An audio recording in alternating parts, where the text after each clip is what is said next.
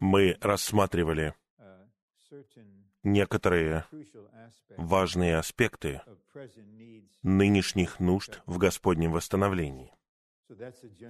Это общая тема, которая позволяет нам двигаться в одном направлении и в другом направлении. Но это нынешняя нужда, не все нынешние нужды. Только Господь знает все нынешние нужды. Но мы осознаем, что есть, по крайней мере, некоторые очень важные нужды. И мы знаем, что Господь в своем небесном служении ходатайствует за нас постоянно. Он наблюдает за нами, Он пасет нас, Он преподносит себя нам, потому что я люблю этот стих все больше и больше, послание к Римлянам 8.31. «Если Бог за нас, кто может быть против нас?» Итак, мы собраны вместе в имени и в присутствии того, кто абсолютно за нас, кто хочет служить нам. Он хочет быть нашим наставником, нашим учителем. И он сказал нам в Евангелии от Матфея 23 главе, «Не называйте никого учителем, у нас есть только один учитель, и это наш Господь. И мы все учимся, и мы будем учиться всю нашу жизнь, и я очень рад, с духовной точки зрения у меня на спине большая буква «У», как у водителей учеников. Все водители знают, что это ученик. Итак, пожалуйста, поймите, можно иметь водительские права, но мы все равно учимся. Итак, теперь мы переходим к Божьей нужде. Нужда Бога в нашем взаимодействии и в молитвах, которые выражают Его волю. И мне кажется, я буду следить за временем таким образом, что это будет соответствовать двум разделам. Раздел о молитве чуть больше, и там больше времени. Но у нас не может быть второго раздела без первого существует очень важный, божественно установленный принцип. И особенно в разделе «Б», когда мы подойдем к нему, нам нужно быть очень спокойными и при этом упражняться. Нам нужно иметь ясное мышление, мы должны быть открыты в своем сердце, мы должны быть упражненными в своем духе, чтобы свет воссиял для того, чтобы это было написано на нас. Потому что от этого в огромной степени будет зависеть то, какая у нас будет жизнь с Господом, как мы будем участвовать в церковной жизни и какой вклад мы внесем в исполнение Божьей воли и осуществление Его замысла. Для того, чтобы Его воля была исполнена на земле, и Его вечный замысел был осуществлен, Бог нуждается в нашем взаимодействии. Когда мы читаем первые несколько стихов первой главе послания к Ефесянам, мы читаем о том, что произошло в божестве, прежде чем еще что-либо было сотворено. Не было ни ангелов, не было ни вселенной, был просто Бог. И в послании к Ефесянам 1.4 мы видим, что Бог избрал нас в Христе, чтобы мы были святыми. Перед Ним в любви. И Господу не нужна была никакая помощь, Ему не нужна была молитва, Ему не нужно было никакое взаимодействие, не было никаких существ, которые могли бы это сделать. Он есть Бог, и Он принял какие-то решения. И Он не спрашивал нас, хотите быть святыми? Он сам решил это. И затем в следующем стихе Бог предопределил нас к сыновству, согласно отраде своей воли. Мы знаем из Откровения 4 главы стиха 11, что все, все положительное, существующее во всей Вселенной, было сотворено из-за Божьей воли. Божья воля — это источник всего положительного. Но теперь мы увидим, когда мы будем рассматривать эту часть плана, что Бог установил принцип между собой и своими людьми. Он ограничивает себя, и Он хочет, чтобы мы научились взаимодействовать с Ним, сотрудничать с Ним, соблюдая этот принцип. И, во-первых, нам нужно научиться при помощи жизни, истины и слова. И нам нужно научиться, делая. Мы учимся водить машину, не просто читая книгу и запоминая все законы. Нужно на самом деле сесть за руль, посадить рядом с собой инструктора и научиться, делая. Поэтому мы не должны бояться этого. Мы все ученики. В итоге мы учимся при помощи откровения и учимся делая. А. Бог может осуществить на земле то, что Он запланировал на небе. Только когда у Него есть люди, которые взаимодействуют с Ним. Это серьезное утверждение, поскольку Он установил это ограничение. «Я сотворил людей на земле, и я сотворил их с волей, которая функционирует, чтобы принимать решения. И Господь полностью осознавал, что произойдет.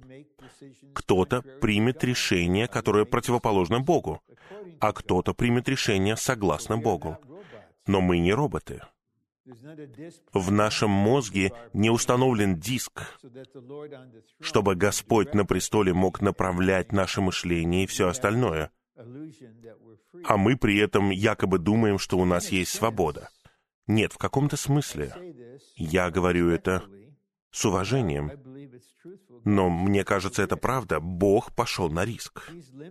Он ограничил себя домостроительно как Бог, потому что Он установил этот принцип, что люди, которых Он сотворил по своему образу, согласно своей воле, которые должны исполнить Его замысел, Он может осуществить на земле только то, что Его люди сделают во взаимодействии с Ним. И в первом пункте говорится, Богу нужно обрести на земле людей, которые будут взаимодействовать с Ним и работать с Ним согласно Его разуму. Его разуму. И есть стих где-то в псалмах, где говорится о Боге. Очень простое утверждение, но мне оно очень нравится. Кто-то молится Богу и говорит, «Бог, твои мысли очень глубоки. И у нас есть разум, у нас есть мысли, у нас есть мысли, у нас есть мнение, и у нас есть представление. И если именно эти вещи направляют нас, тогда нет никакого взаимодействия между нами и Богом, потому что мы не имеем тот же разум. И на самом деле наш разум может быть открыт для разума врага. Поэтому нам нужно обновляться в духе разума и преобразовываться при помощи обновления разума и учиться обращать свой разум к духу.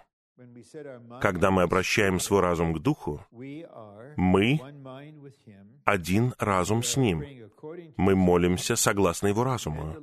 И тогда Господь может передать нам то, что у него на сердце. Что Он хочет, чтобы мы сделали, что Он хочет, чтобы мы сказали, о чем Он просит нас молиться.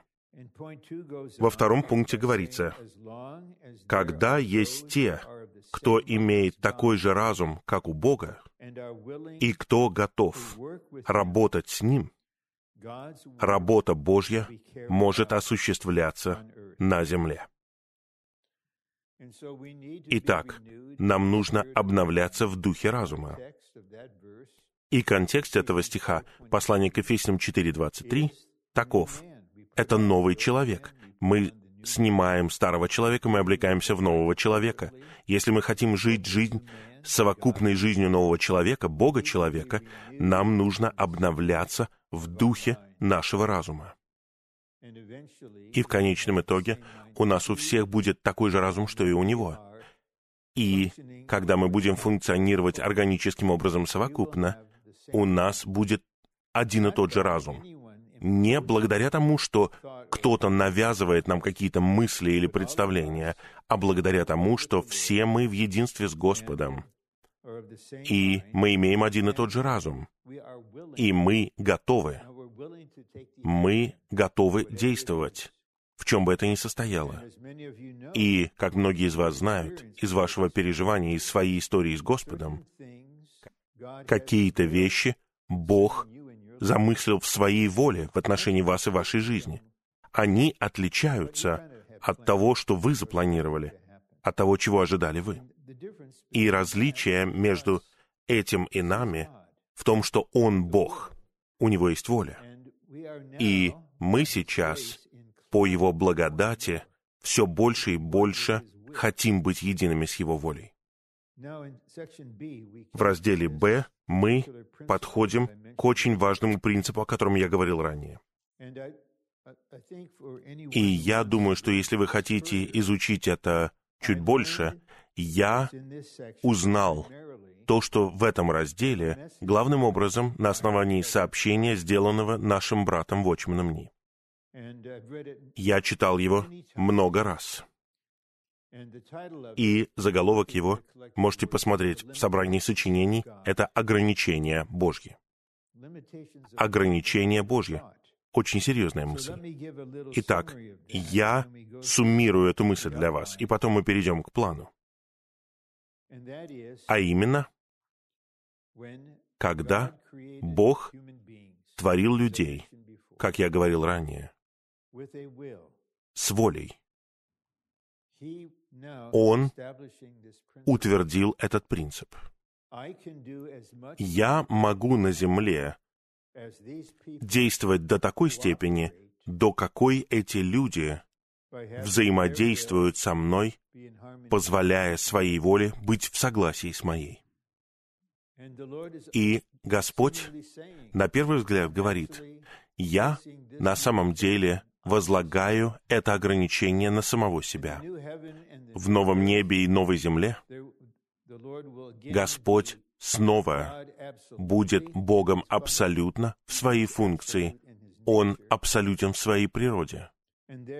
И там все, что Он захочет сделать, Он сделает.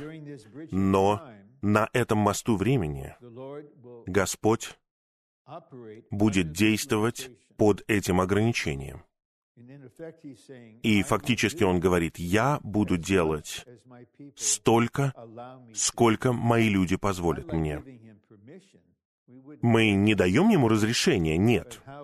Но насколько мы, до какой степени мы едины с ним, и насколько мы открываем ему возможность сделать на земле то, что у него на сердце, то, в чем состоит его воля — и глубоко в его существе вот что. Он хочет обрести церковь на земле, особенно обрести жизненных членов тела в церкви. И у них есть зрелость в жизни, они преобразованы, они обновлены. И теперь они доведены до такого момента, когда их воля едино с Божьей волей. И они полностью в согласии. И теперь Господь знает, когда я открою свою волю, у меня на земле есть люди в этом городе, в этой стране, по всей земле. Они будут молиться и действовать согласно моей воле. И Господь знает, конечно же, Он знает, Он Бог. Столетиями он не мог двигаться вперед из-за религиозной системы на Земле. Я читаю пункт Б. Наши глаза должны открыться, чтобы мы увидели, что у Бога есть свои ограничения, а также увидели, как мы можем взаимодействовать с Ним. Бог всемогущий. И если английский для вас второй язык, это слово «всемогущий» состоит из двух частей. «Все» значит «все», и «могущий» значит «сила», «крепость». Итак, Бог имеет абсолютную власть, без ограничений. Но Его всемогущество подчинено ограничениям, потому что должны быть соблюдены определенные условия, подходящие для его работы. Евангелие от Иоанна 7.17 — это слово, сказанное Господом. Он сказал, «Если кто-либо захочет исполнять Его, то есть Божью волю, он узнает источник моего учения». И затем в Евангелии от Матфея 7.21 очень весомый стих. Не всякий, кто говорит мне «Господь, Господь», войдет в Царство Небес, а тот, кто исполняет волю моего Отца, который на небесах. И от этого будет зависеть, кто получит награду Царства — Потому что многие смогут сказать, как эти люди в этих стихах. «Господь, в Твоем имени мы изгоняли бесов. В Твоем имени мы делали это, мы пророчествовали». Они использовали Его имя, чтобы делать то, что они хотели делать. И Он говорит, «Я не знаю вас. Отойдите от Меня, делающие беззаконие». Итак, мы, христиане, хотя мы не намереваемся этого делать, мы можем быть беззаконниками во многих отношениях, даже в наших молитвах. Особенно в наших молитвах. Мы не намереваемся вести себя так, мы не знаем, что это происходит, но мы не находимся под правлением и направлением Божьей воли. Поэтому должны быть соблюдены определенные условия. И что это за условия? Человек был сотворен со свободной волей. В этот момент начались ограничения Бога. Бог сделал это намеренно. И я повторяю снова и снова. Я делаю на этом акцент. Бог решил, что Он сотворит человека по своему образу, мужчину и женщину. Кстати, любой, кто говорит, что нет ни мужчины, ни женщины, вы, в моих глазах вы атеист. Вы безбожный человек. Сам Бог ясно говорит это. Мы знаем сложности падших людей, но мы говорим об управляющем принципе. И Он избрал человека, чтобы у человека было владычество, и чтобы он восстановил землю и покончил с врагом. Потому что Бог, как Творец, не сойдет до того, чтобы покончить с тварью. Необходима еще одна тварь, человек, который сделает это, и он сотворил нас с волей. Зная, он знал все. Он знал, что произойдет с женщиной, которая была обманута. И я говорю это с сожалением, но я должен это сказать. Многие столетия люди винили женщину, винили женщину, но Библия винит мужчину. Потому что мужчина ослушался намеренно, он не был обманут. Он был движим чем-то еще поэтому вы несете ответственность. Но в конечном итоге в Бога-человеке Иисусе Господь Иисус обрел человека на земле, который живет согласно Его воле абсолютно. И этот Христос, исполняющий волю, теперь как животворящий Дух обитает в нас. И Он побуждает нас делать то же самое и быть Его воспроизведением. При творении Бог поместил свою всемогущую силу под ограничение человеческой воли. Какая мысль? Это факт. Даже сегодня. В этом нет никаких сомнений. Бог в своем сердце хочет осуществить что-то на земле, в каких-то странах, с определенными людьми. И Он хочет сделать намного больше в своем восстановлении, но Он не будет действовать один, в одиночку. Он будет действовать только, когда есть взаимодействие с нашей стороны в церквях. Итак, Бог поместил себя под это ограничение. И у нас есть возможность, практически говоря, вернуть Богу Его всемогущество. В божестве оно есть у Него. Мы говорим о домостроительной части. Теперь, Господь, разве это не чудесно? Если у Него будет такое осознание, что на земле у Него есть церкви и святые, и молитвенные собрания с жизненными товарищами, группами, и они абсолютно едины с тобой. И теперь ты можешь сделать все, что ты хочешь на земле. И если ты хочешь покончить со злыми силами, которые стоят за пандемией, которая представляет собой нападки на Вселенскую Церковь, ты можешь это сделать, но ты не сделаешь этого, пока у тебя не появится взаимодействие. И если мы будем молиться искренне, с человеческой точки зрения, но мы упустим суть, потому что мы молимся, исходя из своих чувств, исходя из своих мыслей, не исходя из помазания. Поэтому нам нужно обучение, и Господь будет обучать нас. Пункт Б. Бог хочет, чтобы человеческая воля была на его стороне. Поэтому Он принимает ограничения, включенные в это желание. Три. Будучи органическим, мистическим телом Христовым, послушайте, мы или выражаем Его, или ограничиваем Его. Я не буду этого говорить, но если Господь захочет это сказать, по какой-то причине Он захочет раскрыть это старейшинам или сработникам, Он покажет им свой взгляд на историю церкви в Анахайме последние сорок семь с половиной лет. Возможно, Он скажет, в это время и в то время вот эти люди и вот на том собрании вы ограничивали меня, вы мешали мне. Но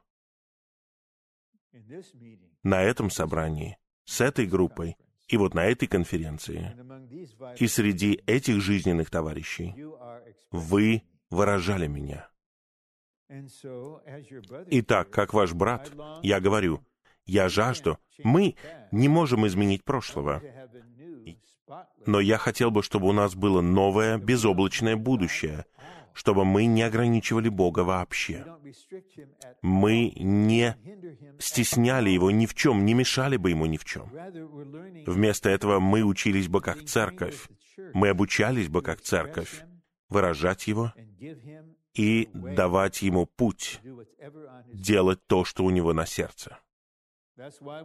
Поэтому, когда те дорогие братья многие годы в Сиэтле, на северо-западе, получили бремя молиться о русскоязычном мире, и некоторые начали изучать русский язык, и я хотел учиться у них, не подражать им, но научиться у них.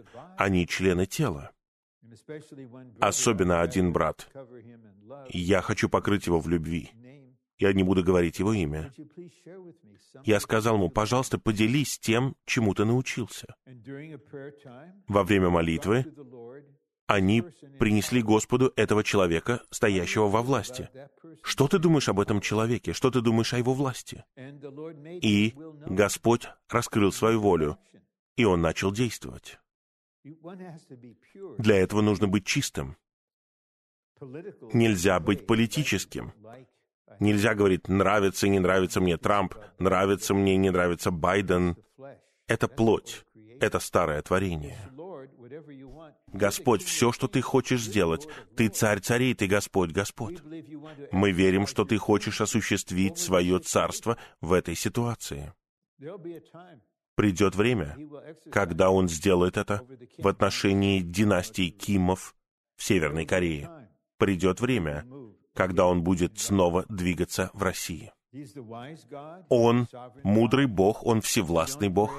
Мы молимся не согласно нашим чувствам, согласно нашим представлениям, предпочтениям, но мы просто выражаем Его волю через нашу.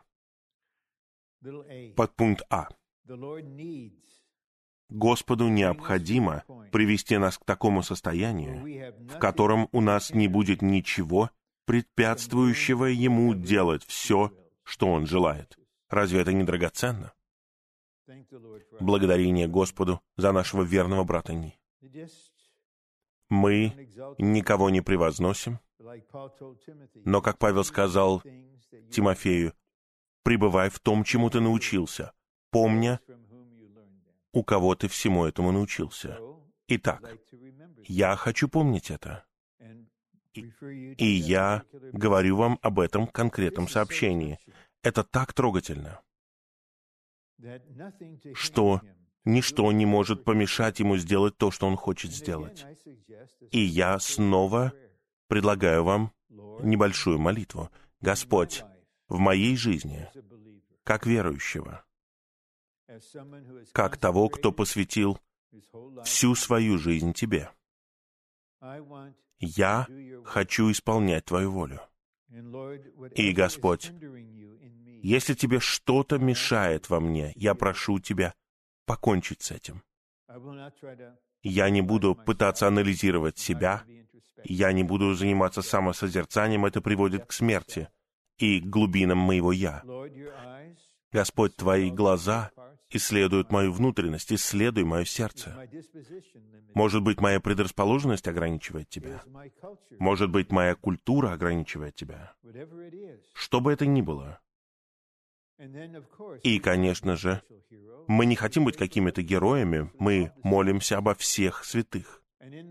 И в церквях совокупно могут быть препятствия на собраниях. Я был на собраниях конференции, где были препятствия. Я был на собраниях конференции, где не было никаких препятствий. И подпункт Б говорит, когда Господь приведет нас в такое состояние, в котором мы полностью откликаемся на Него, у Него появится свободный и беспрепятственный путь осуществить свою волю. Послушайте, вот что. Тогда не будет ничего, что Бог не сможет сделать для осуществления своего замысла на земле. Просто подумайте об этом.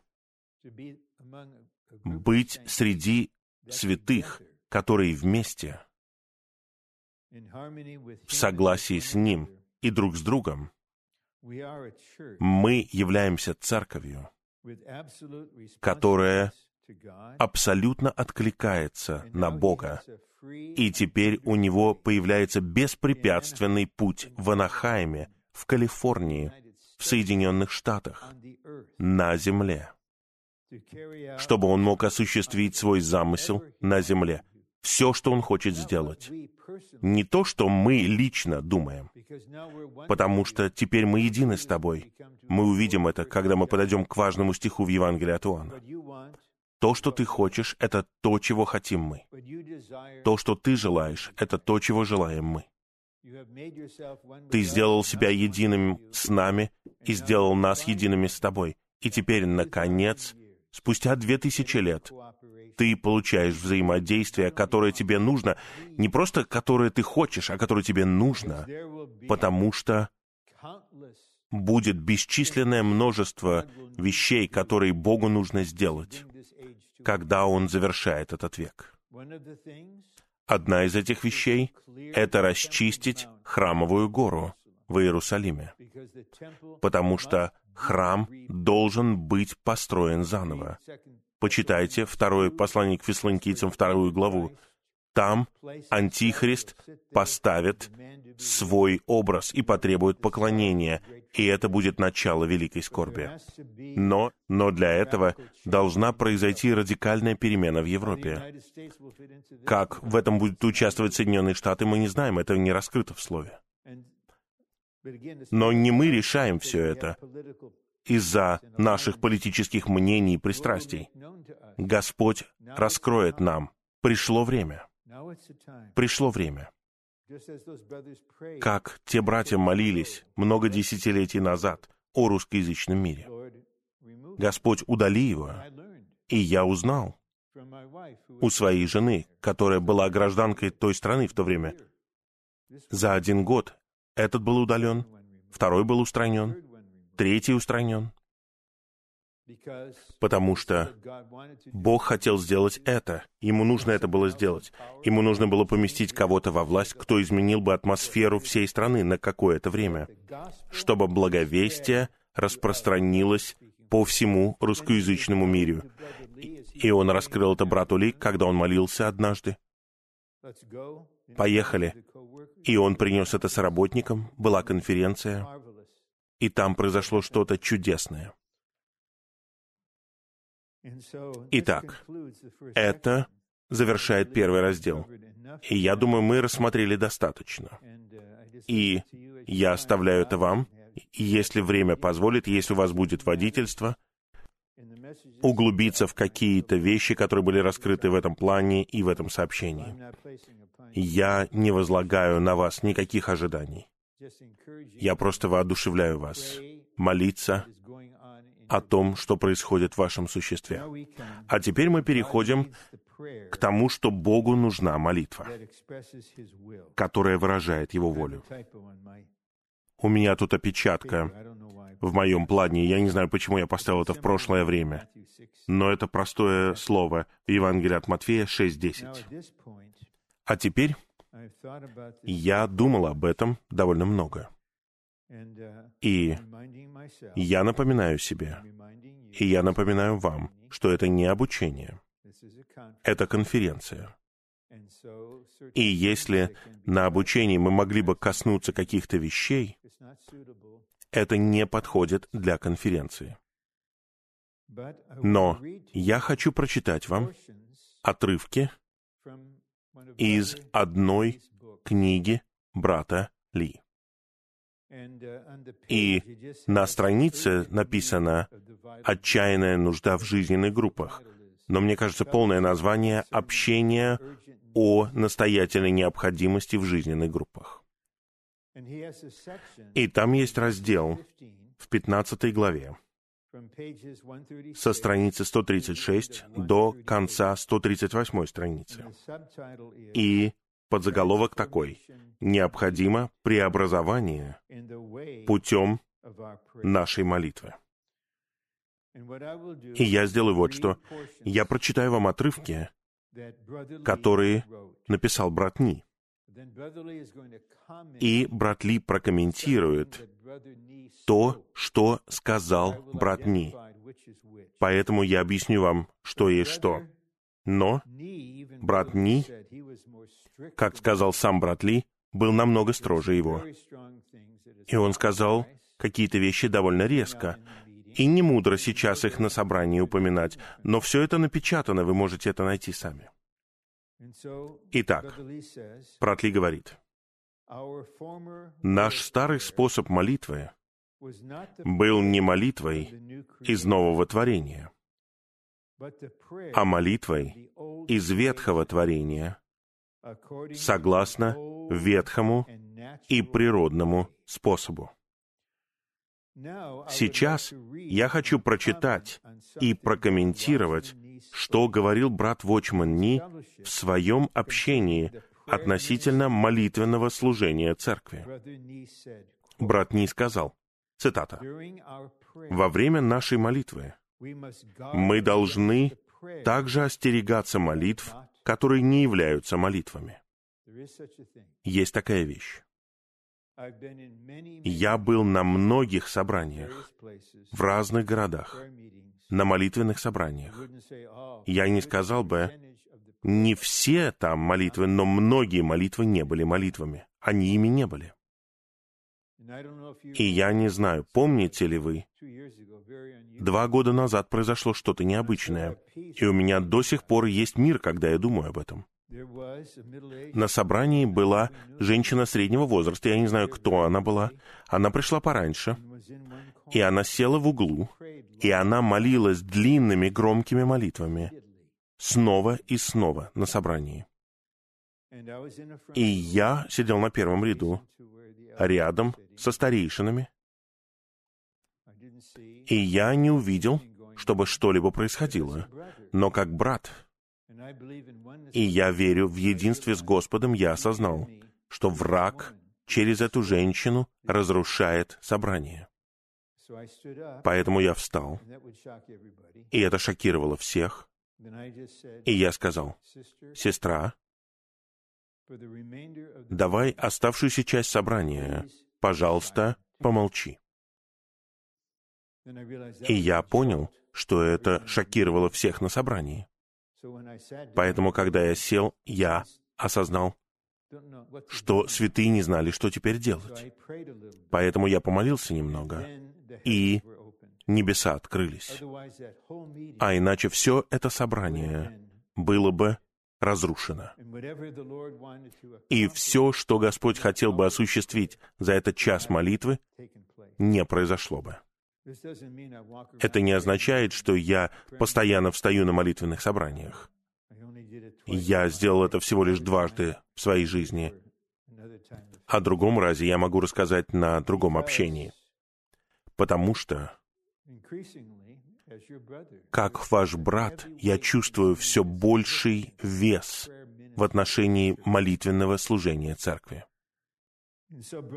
Итак, брат Ни сказал, во время нашей молитвы мы должны также остерегаться молитв, которые не являются молитвами. А теперь брат Ли. Теперь брат Ли комментирует.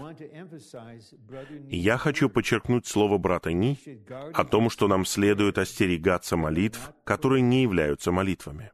Мы можем много молиться, но то, чем мы молимся, может быть не настоящей молитвой. Мы можем думать, мы можем думать, что коль скоро кто-то молится, это замечательно.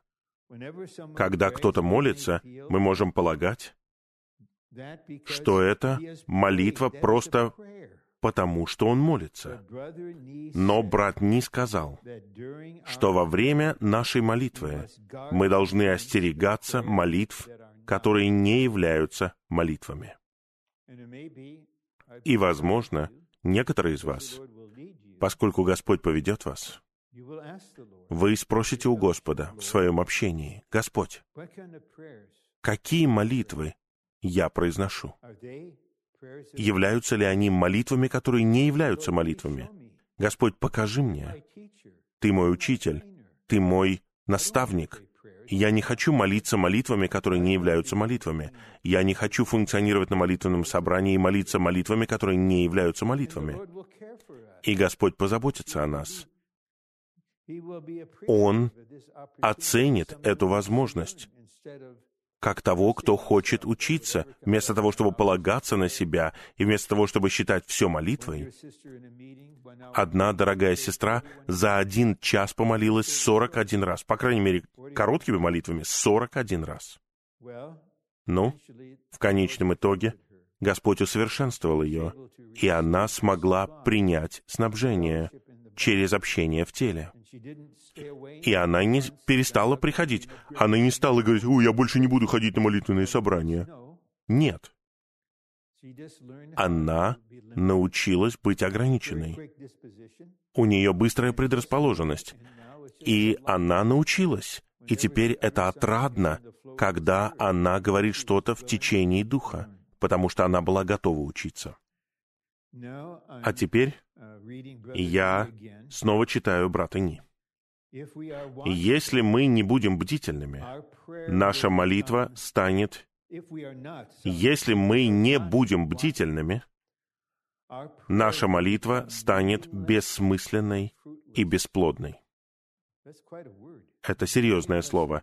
Бессмысленный и бесплодный. Один брат рассказывал историю, которую он прочитал в биографии Эвана Робертса. Он был ведущим братом во время оживления сто лет назад. Однажды несколько человек были у него дома и о чем-то молились. В середине молитвы одного брата господин Робертс подошел к нему и закрыл его рот, сказав, «Брат, не продолжай. Это не молитва». И читаю дальше в этом абзаце. Много раз в нашей молитве мы как будто кружим над целым миром. Растрачивается время и истощается сила. Однако мы так не помолились о том, о чем надо было помолиться. Мы не можем ожидать, что Бог ответит на такую молитву. Такая молитва не имеет никакой духовной ценности. И еще одно утверждение брата. И еще одно предложение от брата Ли. И потом перейдем к плану, к следующему пункту плана. Брат Ли говорит, брат Ни продолжает, рассказывая нам, как следует молиться. Слова брата Ни. Напротив, нам следует искренне говорить Богу о том, что у нас на сердце. Мы никогда не должны наполнять молитву множеством пустых слов. Просто молитесь тем, что у вас в сердце после этих собраний. Пожалуйста, учитесь, делая. Молитесь тем, что у вас в сердце. Не бойтесь этого. Это у вас в сердце. Даже если это касается вашей личной жизни, у вас есть стремление, это будет настоящей молитвой. Но если мы соберемся вместе в имени Господа на молитвенное собрание церкви, и то, что у нас в сердце, это то, что в сердце у Бога, и мы просто выражаем это в одном или двух предложениях, много десятилетий назад брат Ли проводил серию обучений для старейшин. Сообщения эти напечатаны в книге обучения для старейшин. Он пришел на одно собрание, и соработники, многие из них очень много молились там. И это длилось бесконечно, и брат Ли встал и сказал слово совершенствования. Оно напечатано в одной из книг. Но я не мог войти в вашу молитву. И я был на многих собраниях соработников, и бывает так, что молитвы некоторых братьев по две минуты. Как можно последовать за двухминутной молитвой? Какова суть? Каково бремя? Каков акцент? Каково водительство? Это как мини-сообщение Богу. Поэтому мы все учимся. У соработников, я бы не сказал вниз, потому что у нас нет иерархии, но от соработников это переходит ко всем. Мы не хотим иметь пустых слов. Мы хотим учиться молиться. И по дороге сюда мы с женой молились, мы общались, как обычно. Я помолился этим стихом. По-моему, он из Евангелия от Луки. Ученики говорят, научи нас молиться. Ученики не сказали, научи нас, как это делать. Научи нас молиться, научи нас делать это. Почему бы нам не помолиться этой простой молитвой? Господь, научи нас. Пусть у нас не будет мыслей «я в восстановлении с 1969 года». Ну, это ваша история. Вы учитесь или нет? Я учусь. Я усвоил кое-что о молитве. Я не эксперт.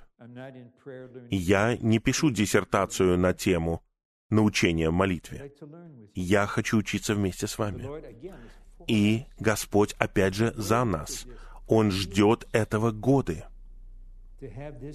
Он хочет обрести такое молитвенное служение. А. Бог — это Бог замысла, имеющий волю своей отрады. И Он сотворил все для своей воли, чтобы Он мог осуществить и исполнить свой замысел. Божья воля — это Его сердечное желание, Его слияние с человеком и исполнение Его вечного замысла. Воля Бога состоит в том, чтобы обрести тело для Христа, которое будет Его полнотой, Его выражением. Вечная воля Отца состоит в том, чтобы построить церковь на Христе Сыне, как скале. Царство абсолютно связано с Божьей волей и полностью исполняет Божью волю. На самом деле, Царство — это Божья воля. Поэтому Господь хочет, чтобы мы встраивали себя в ковчег, совокупного Христа, потому что Он хочет спасти нас от суда, который придет на этот нынешний злой век, и Он хочет ввести нас в царство, в сферу, в которой мы увидим исполнение Божьей воли повсюду, постоянно. Какая это сфера? Пятое. Будучи верующими в Христа, мы находимся на земле для исполнения воли Отца. И, пожалуйста, позвольте мне привести небольшое свидетельство. Как это началось во мне, я не знаю. Я не знаю, может быть, кто-то молился, или это был сам Господь, Он ходатайствовал за меня. Это было зимой и весной 1964 года. Я подходил к завершению своего изучения богословия в Принстоне в Нью-Джерси. И Господь призвал меня, когда мне было 16 лет. Каждый вечер я пытался молиться, я вставал на колени перед кроватью, и у меня было внутреннее говорение. «Рон, я хочу, чтобы ты был служителем». И какое-то время я говорил, я не могу. И он повторял то же самое. И что-то произошло, я говорил на одном собрании, и все поняли, что что-то произошло. И я уже не мог сказать «я не могу», я просто сказал «я не буду». И он продолжал говорить «я хочу, чтобы ты был служителем». И я говорил «я не могу», пока в конце октября я не сказал «буду». Но мое представление было таким, что служитель — это священник, нужно пойти в семинарию, потом будет рукоположение и разные другие вещи. Господь позволил мне жить с этим пониманием. Но в те месяцы, зимой и весной 1964 года, во мне поднялась молитва. И я сказал Господу, «Я не хочу Твоей позволительной воли.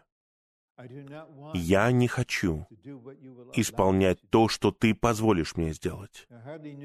Я практически не знал, на самом деле я не знал, в чем его воля, в чем его совершенная воля.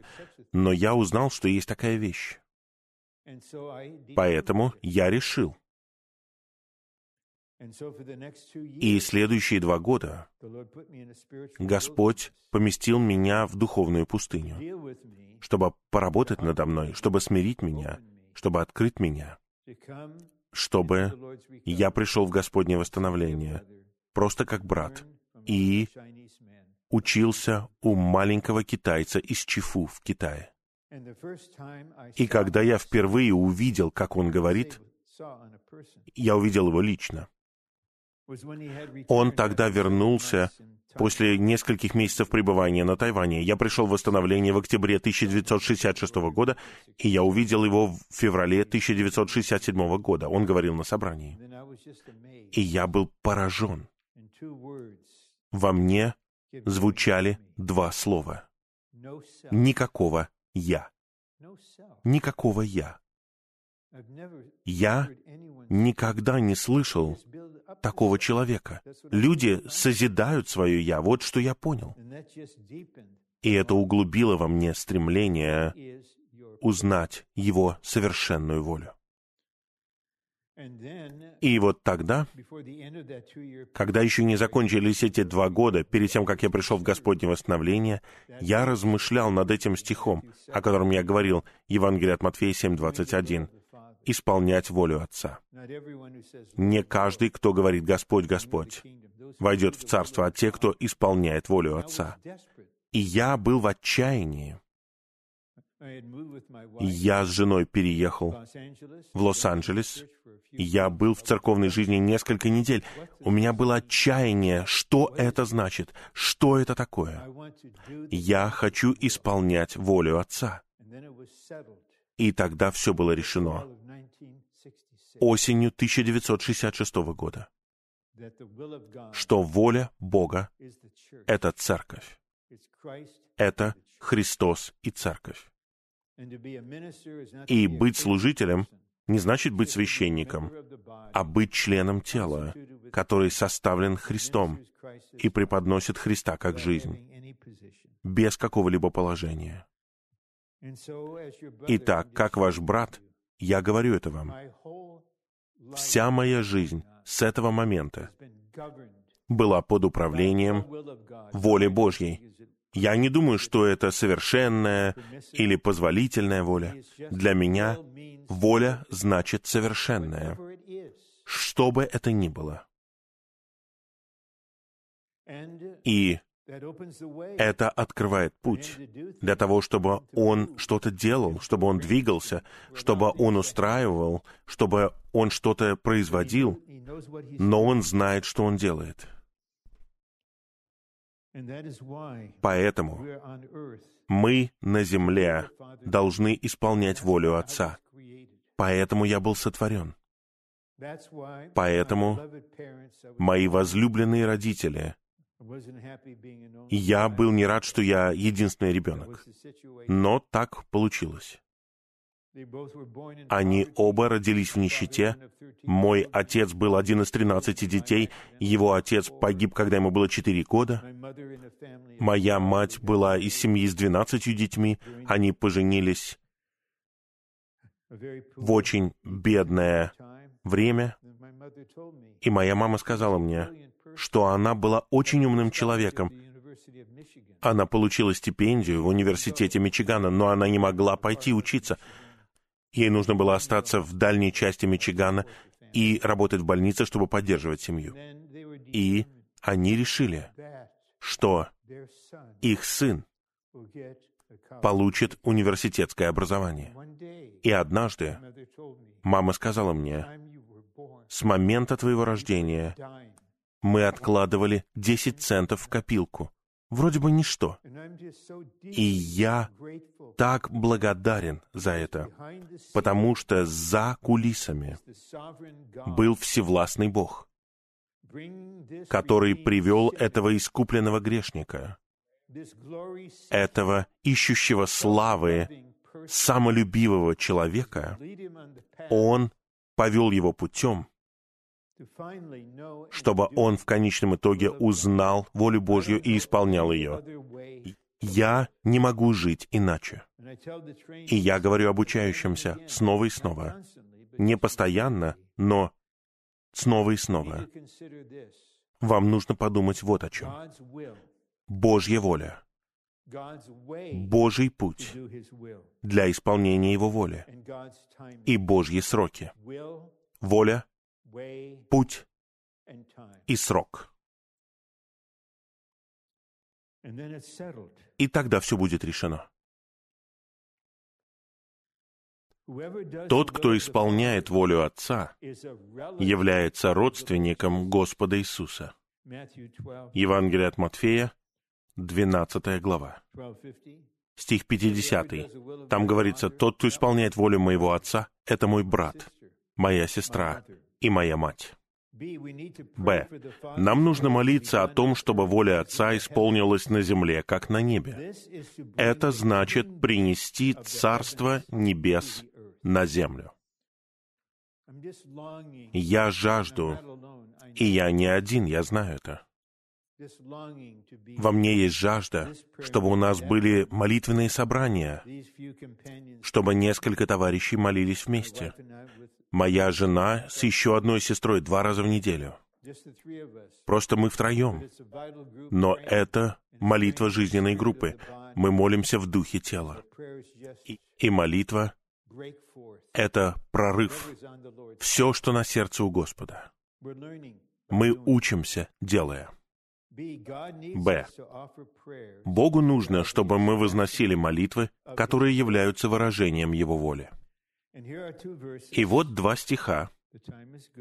Времени у нас достаточно, и я хотел бы остановиться на каждом из них на какое-то время. Но сначала я открою Евангелие от Иоанна 15.7. И, возможно, у вас есть какое-то чувство, изучить этот стих попозже. Мы знаем, что в стихах 4 и 5 Господь говорит, что мы должны пребывать в Нем, и Он будет пребывать в нас. «Я есть лоза, вы ветви, прибудьте во мне». И стих 7. «Если прибудете во мне, и мои слова прибудут в вас, то о чем хотите просите, и будет вам». Какое утверждение? Вы прибудьте во мне. Вы один дух со мной. И теперь мои слова пребывают в вас. Он не говорит «я прибуду в вас», мои слова, он говорит «я сообщаю что-то вам». И эти слова «прибудьте во мне», они в вас. И они развиваются в вас. Вы не можете пренебрегать ими. Что-то происходит. И тогда вы просите все, чего вы хотите. Всего, чего хотите, там так говорится. И будет вам. Некоторые используют этот стих неправильно. Они говорят, вот это да. Я буду пребывать в Господе, Его слова будут пребывать во мне, я буду просить, чего хочу. Я хочу Мерседес-Бенц, новый Мерседес-Бенц. И я хочу, чтобы у меня была пятикомнатная квартира для отдыха на Гавайях. Мы говорим не об этом. Совершенно нет. А что же тогда там происходит? Мы пребываем в Господе. И, конечно же, Он пребывает в нас. Его слова, которые Он раскрывает нам, свое бремя, Его воля, Его желание, Его намерение — Происходит не так, что сверкает яркий свет и раздается голос «молись об этом». Часто мы даже не знаем различия между его чувством и нашим, потому что его чувство становится нашим, и ваше чувство выражает его чувство. И вы осознаете, что поскольку его слова пребывают в вас, Молись об этом, молись о том, молись об этом человеке, молись об этом пути для этого человека или об этом вопросе. И теперь это становится нашей молитвой. Мы молимся о том, чего мы хотим, потому что мы становимся одной волей с Господом. Его воля становится нашей волей. Мы молимся не о чем-то природном, мы не просто составляем что-то, это то, чего мы по-настоящему хотим, и будет нам. Это молитвы на лозе. И это глубинное молитвенное служение церкви. Мы собираемся все вместе, и мы все ветви. На каждом групповом собрании должно быть осознание, что есть лоза, мы все ветви на лозе, источник всего — это лоза, жизнь течет от лозы ко всем ветвям, и мы едины с Ним, мы пребываем в Нем, и теперь Его слова пребывают в нас, и мы молимся. Я не буду касаться водительства церкви. Как бы старейшины не вели церковь, я чту и уважаю это. Я просто брат. Но я говорю, это настоящая молитва. И еще один отрывок — это первое послание Иоанна, 5.14. И далее. И вот что есть смелость. Смелость, которую мы имеем по отношению к Нему, что если мы просим что-нибудь согласно Его воле, то Он слышит нас. И у нас будут такие переживания. Мы ощущаем, что Бог слышит нас. Он слушает. Даже сейчас, я не знаю, что вы чувствуете. Он слушает то, что происходит. И мы слушаем, что Он делает. Если кто-нибудь просит согласно Его воле, Он слышит нас. И стих 15. А если мы знаем, что Он слышит нас во всем, чего бы мы ни просили, то знаем, что имеем все то просимое, что попросили у Него. Это находится в контексте преподнесения жизни. Я не буду рассматривать стих 16. Он не относится к тому, что мы сейчас рассматриваем. Но мы едины с Ним, и мы просим согласно Его воле, и Он слышит нас. Тогда мы знаем, что Он слышит нас. Мы знаем в своем духе. И когда мы знаем, что Он слышит нас, мы знаем, что мы получили все просимое, что попросили у Него. И, по крайней мере, несколько раз за последние несколько лет в конце молитвенного собрания, англоязычного молитвенного собрания, я не знаю про другие языки, я мог искренне помолиться. Господь, Ты слышал нас. Ты слышал молитвы, которые мы возносили. И теперь мы знаем, что мы получили то, о чем мы просили. Мы знаем. Это подобно вере в Евангелие от Марка 11 главе. Верьте, что вы получили, и будет вам. Но эта вера переливается в нас. Мы не просто придумываем ее. Первый пункт. Молитва — это союз воли верующих с Божьей волей. И по мере того, как Господь спасает нас в жизни и преобразовывает нас в свой образ, Он начинает с разума, потому что разум направляет наше существо. И как все мы знаем, наше мышление возбуждает чувства, и это приводит к решениям от нашей воли. Но если вы хотите посмотреть примечание в четвертой главе «Песни песней», вы увидите, что Господь, возлюбленный, ценит ее шею, потому что она обозначает волю. В другом месте он говорит о том, что ее волосы, как стадо коз на горе, спускается вниз, потому что теперь он обрел свою любящую до такой степени, что у нее одна воля с ним. Это глубочайшее единство. Мы не можем притворяться в этом. По природе ни у одного из нас этого нет. Но Господь за нас, Он работает в нас. Если мы дадим Ему доступ, Он поработает над нашей волей, над нашим своеволием.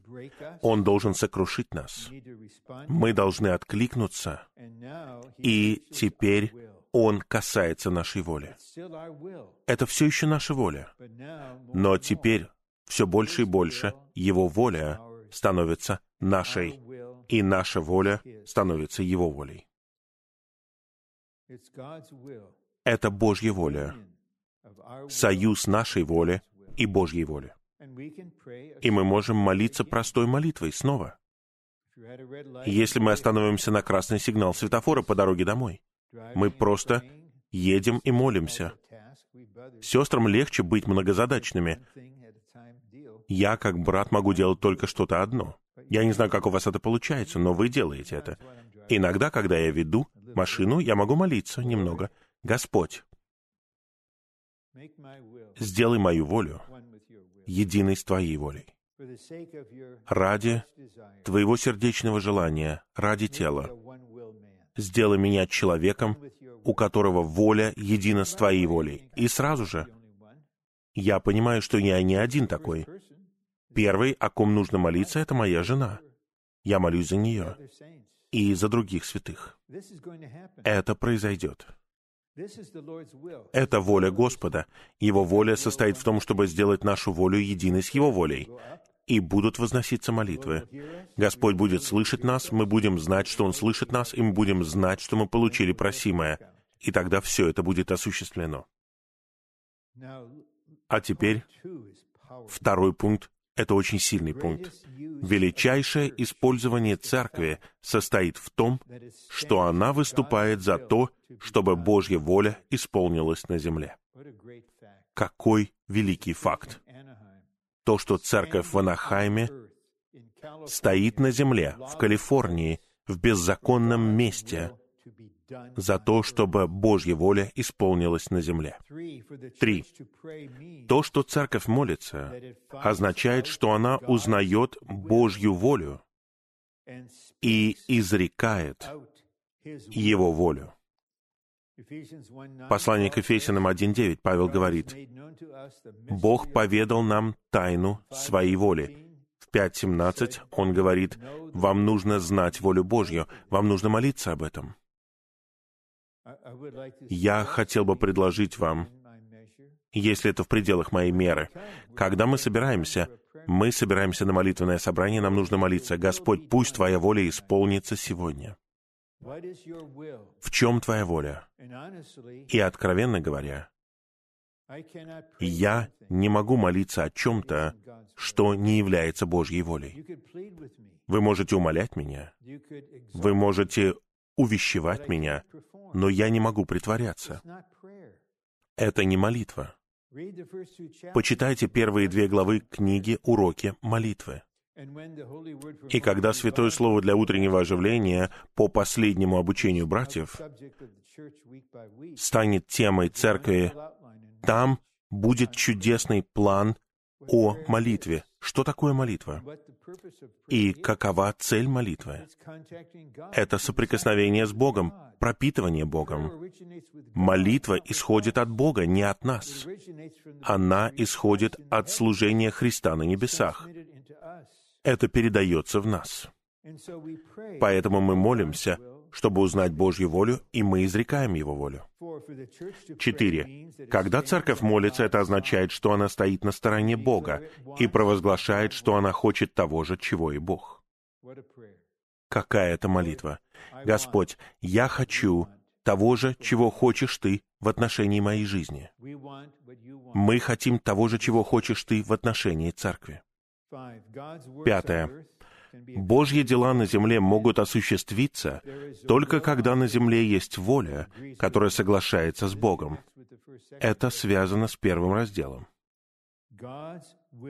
Божья воля может быть исполнена только когда на земле есть воля, которая взаимодействует с Ним. И когда я стою здесь, я могу сказать в вере Господу, врагу и вам. У Бога есть воля в Анахайме, которая взаимодействует с Ним. У Него она есть. Есть. И она будет укрепляться и развиваться. Тот факт, что вы здесь, лично или по зуму, означает, что вы за это. Вы живете ради этого. Наша церковь для этого. Мы церковь воли Божьей. Это не название, это описание. Б. Когда воля человека не едина с Божьей волей, Бог ограничен. Бог должен сделать так, чтобы наша воля была в согласии с Его волей. Это снова подкрепляет первый раздел. Бог будет ограничен или Бог будет высвобожден. Это решаем мы. Вот что устроил Бог. И враг до определенной степени должен знать это. Поэтому он будет нападать на молитву. Он будет мешать и когда у него ничего не получится, он будет производить в нас молитвы, которые не являются молитвами. И мы будем думать, что это молитвы. И на этом собрании он будет просто смеяться. Но я жду того момента, когда его уста замолкнут. Потому что мы учимся. Эти дни пройдут, враг. Такие молитвы, которые не являются молитвами, закончились. Мы на новом этапе. Мы учимся вместе. Мы переходим на новый этап. Если Господь задержится со своим возвращением ненадолго, ну, предположим, на пять лет, я искренне верю, что молитвенное служение Церкви в Господнем восстановлении будет выше, чем молитвенное служение Церкви когда-либо было на земле. Господь обретет полное, окончательное и абсолютное восстановление молитвенного служения Церкви. Мы будем частью его. В. Хотя у Бога есть воля, Он хочет, чтобы свободная воля на земле откликалась на Его волю прежде чем он сможет что-то сделать. Поэтому мы видим первое послание Иоанна 5.14. Когда я получил несколько электронных писем от одного брата, который когда-то был в Господнем восстановлении, в очень сложной ситуации, я узнал, что он очень серьезно заболел. Он мой брат. И он член тела. И члены его семьи просили молиться. Я не мог исполнить их просьбу, но я мог молиться тем, что во мне, в отношении этого брата. И не просите меня объяснить, это просто факт. У меня было интуитивное чувство, что произойдет. Он не будет исцелен. Поэтому во мне была молитва о его жене, о его семье. Я не мог просто из природной доброты сказать, «Господь, соверши чудо, сделай вот это». Если у Господа запланировано что-то другое в отношении брата, кто я такой, чтобы противоречить этому? Но должны быть молитвы о том, чтобы преподносилась жизнь. Брат и сестра в Господе вот-вот потеряют отца. Сестра потеряет мужа.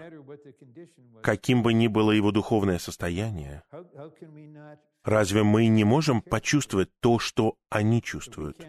Но мы не можем молиться так, как они хотят. Просто чтобы быть приятными людьми. Все, о чем мы молимся, должно быть подлинным, действительным, это должны быть действительные молитвы. Пункт Г. После того, как мы узнаем Божью волю, мы сможем сказать Ему, «Господь, мы хотим, чтобы Ты это сделал. Мы полны решимости, что Ты должен сделать это. Господь, мы хотим, чтобы Ты послал благовестие Царства через святых в Южной Корее в Северную Корею. Мы хотим, чтобы ты двигался, сделал что-то в Северной Корее, чтобы ты открыл путь для того, чтобы вода жизни потекла туда. Господь, ты хочешь это сделать? Сделай это. Мы не повелеваем Ему, мы откликаемся на то, что Он хочет сделать.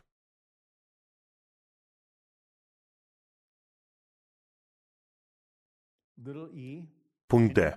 Любая молитва, которая не соответствует Божьей воле, бесполезна. Я в свое время произнес много бесполезных молитв. С человеческой точки зрения они были искренние, я действительно думал, что я молюсь. Но они были бесполезны. Поэтому сейчас мы все будем учиться молиться согласно Божьей воле, и каждая молитва будет полезной. Вы помолитесь одним предложением или двумя, и этого достаточно. И Господь будет действовать. Это единственное, что ему было нужно. То, чтобы несколько сестер помолились вместе, согласились бы, и тогда воля Божья исполнится. и ваши молитвы произносятся в духе тела. Вот что такое жизненная группа. Это действительность тела на практике. Пункт Е. О, какое утверждение! Молитва, которая произносится согласно Божьей воле, является чем-то чрезвычайно сильным. Вау! Чрезвычайно. Согласно Божьей воле. Это что-то сильное. Итак, моя воля в отношении руководителя одной из стран, возможно, отражает только то, что чувствую я, чего хочу я. Но это не Божья воля. Но если он поведает в духе тела, что он хочет совершить какое-то действие, тогда он ждет нас, чтобы мы помолились молитвами, которые станут нашими молитвами. Это что-то чрезвычайно сильное. Это позволит Богу сделать то, что Он хочет сделать на земле, даже тайно, скрытым образом, пока Царство не будет явлено. Разве вы не хотите жить таким вот образом лично и в церкви вместе? Мы канал для того, чтобы Он сделал все, что Он хочет сделать в Калифорнии. Господь, в чем Твоя воля в отношении этого штата, где живет 35 миллионов человек? Он больше многих стран на Земле. Конечно же, у Тебя есть воля. Тут так много церквей, так много святых, так много других верующих. Они потерянные овцы. Разве Ты не хочешь спасти их, вернуть их в стадо? Господь, пошли им истину. Пусть сотни из них получат восстановительный перевод с примечаниями. Мы верим, что они ищут. Что бы ты ни хотел сделать, мы здесь. И мы увидим, как это происходит, наша вера будет сильнее, мы будем сильнее молиться, и будут происходить другие вещи. Это бесконечно. Ж. Молиться в согласии с Богом важнее, чем делать что-либо еще. Нет ничего важнее этого. Господь, я буду делать это, я обещаю делать то, я поеду туда. Господь скажет, пожалуйста, остановись и помолись в согласии со мной о том, что я хочу вложить в твое сердце. Пожалуйста, останови свою работу и просто соприкасайся со мной и исполняй самое важное, а именно молись согласно Богу. И последнее предложение. О, всего лишь 8.23. У нас останется 20 минут, 21 минута, потому что ваше говорение драгоценно, и оно необходимо. Где бы вы ни сидели, когда начнется это внутреннее движение, просто выходите к микрофону, и мы будем поддерживать вас. Будем вытягивать ваш дух. Молитвенное служение церкви состоит в том, что Бог говорит церкви то, что Он хочет сделать. И церковь молится на земле о том, что хочет сделать Бог. Эта молитва не просит Бога осуществить то, чего мы хотим от Него, а прошение о том, чтобы Бог осуществил то, что Он сам хочет осуществить. Это молитвенное служение церкви. Я искренне верю, что рука Господа последует за этим словом, и впереди нас ждет светлое будущее в церкви в Анахайме, и мы будем обучены мы будем развиваться и будем осуществлять молитвенное служение Церкви. Благодарение Господу. Давайте сейчас помолимся где-то 30 секунд и потом последуем за водительством в говорении. Хорошо?